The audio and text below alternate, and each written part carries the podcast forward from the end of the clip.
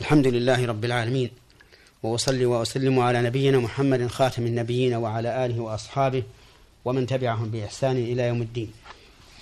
أما بعد أيها الإخوة المستمعون فهذه الحلقة الموفية للخمسين بعد المئة من حلقات أحكام من القرآن الكريم. يقول الله تبارك وتعالى كتب عليكم إذا حضر أحدكم الموت إن ترك خيرا الوصية للوالدين والأقربين بالمعروف حقا على المتقين فمن بدله بعدما سمعه فإنما إثمه على الذين يبدلونه إن الله سميع عليم. فمن خاف من موص جنفا أو إثما فأصلح بينهم فلا إثم عليه إن الله غفور رحيم. يقول الله عز وجل كتب عليكم أي فرض إذا حضر أحدكم الموت أي إذا حل به الأجل وهو كناية عن قرب أجله بما يشاهده في نفسه من المرض. إن ترك خيرا والخير هنا هو المال الكثير. الوصية هذه نائب الفاعل وعامله كتب أي كتبت عليكم الوصية. وحذفت تاء التأنيث من كتب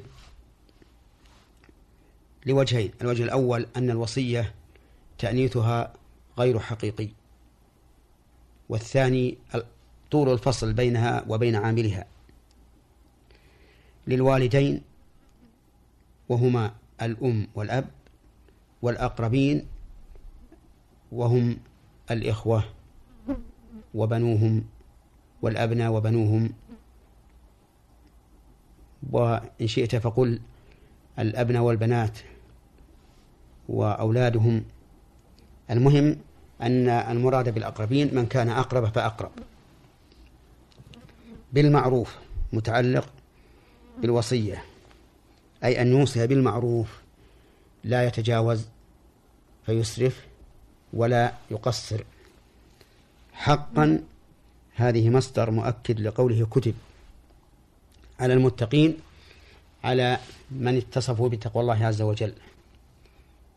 ومعنى الآية أن الله سبحانه وتعالى فرض على من ترك مالا كثيرا أن يوصل لولديه وأقاربه بالمعروف. وأكد ذلك بأنه حق على المتقين. ففي الآية فوائد وأحكام. منها وجوب الوصية للوالدين والأقربين بالمعروف بشرط أن يترك خيرا. ولكن هذا العموم مخصص بقوله مخصص بقوله صلى الله عليه وسلم إن الله قد أعطى كل ذي حق حقه فلا وصية لوارث. أي أنه مخصص بآيات المواريث. فإن آيات آيات المواريث جعل الله فيها لكل وارث ما اقتضت حكمته أن يكون له. وعلى هذا فالورثة لا يوصى لهم لأن الوصية للوارث تعد لحدود الله عز وجل. فمثلا إذا أوصى الرجل لأمه بمال زائد على نصيبها من الميراث فهذا تعد لحدود الله لأن الله جعل الأم جعل للأم السدس أو الثلث حسب ما ما هو معلوم في علم الفرائض. إذن هذه الآية عامة لكنها خصت بالورثة فلا يوصى لهم. وقيل إن هذه الآية منسوخة. وأن الوصية لا تجب للأقارب الذين لا يرثون ولكن النسخ يحتاج إلى شرط لا يتحقق في هذه الآية وهو أن لا يمكن الجمع بين النصين. فإن أمكن الجمع بين النصين فإنه لا نسخ. لأن النسخ يقتضي إبطال أحد النصين وهو أمر ليس بالسهل. فإذا أمكن الجمع بين النصين فلا نسخ. وهنا يمكن الجمع. فنقول يجب على الإنسان أن يوصي للأقارب غير الوارثين إذا ترك مالا كثيرا وأما الوارثون فهم على ما فرض الله لهم. من الميراث. مثال ذلك رجل مات عن أمه وأبيه وأخيه الشقيق. أخوه الشقيق لا يرث لأن أباه يحجبه. فيجب على هذا أن يوصي له بشيء من المال قليلا كان أو كثيرا. إن ترك مالا كثيرا. أما إذا لم يترك إلا مالا قليلا فإنه لا يجب عليه أن يوصي له. وهذا القول ذهب إليه جماعة من أهل العلم ومنهم ابن عباس رضي الله عنهما أي أنه يجب على الإنسان إذا ترك مالا كثيرا أن يوصي لأقاربه غير الوارثين بما بما يشاء. لكن جمهور الأمة على أن الوصية للأقارب غير غير واجبة. ومن فوائد هذه الآية الكريمة اعتبار قبول من حضره الموت. اعتبار قبول قول. نعم. ومن فوائد هذه هذه الآية الكريمة اعتبار قول من حضره الموت. يعني أن المحتضر يعتبر قوله. لكن بشرط أن يكون معه عقله. فإن لم يكن معه عقله فلا عبرة بقوله. ومن فوائد الآية الكريمة أنه إذا اعتبر قول من حضره الأجل فإن توبته تقبل. ولهذا جاء في الحديث إن الله تعالى يقبل توبة العبد ما لم يغرغر بروحه. ومن فوائد الآية الكريمة أن أن الأحكام منوطة بأسبابها. لقوله إن ترك خيرا. وهذا كما يقال على الإنسان الزكاة إن ملك نصابا.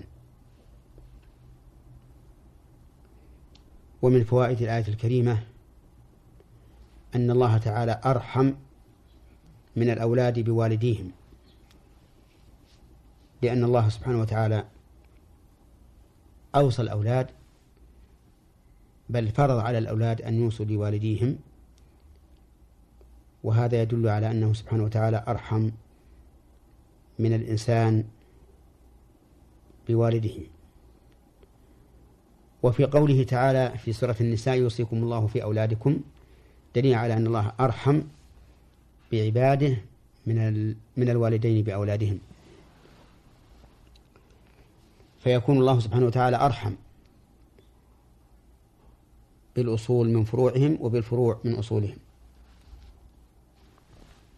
ومن فوائد الآية الكريمة اعتبار العرف لقوله تعالى بالمعروف.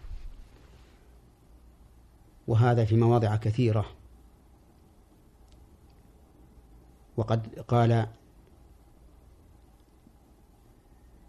أحد الناظمين وكل ما جاء ولم يحدد بالشرع كالحرز فبالعرف احددي فالعرف يكون مناطا للأحكام في مواضع كثيرة لقوله بالمعروف.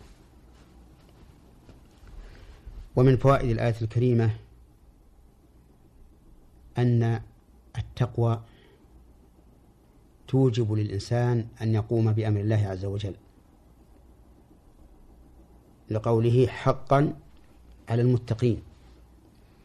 ولا شك أن التقوى تحمل الإنسان على فعل الطاعات وترك المحرمات بل إن فعل الطاعات وترك المحرمات هو التقوى حقيقة. ومن فوائد هذه الآية الكريمة تأكد أو تأكيد الوصية للوالدين والأقربين حيث قال كتب عليكم الوصية ثم قال حقا على المتقين. ومن فوائدها وأحكامها أن من لم يقم بهذه الوصية فإنه يفوته من التقوى بقدر مخالفته. وإلى هنا تنتهي هذه الحلقة وإلى حلقة قادمة. والسلام عليكم ورحمة الله وبركاته.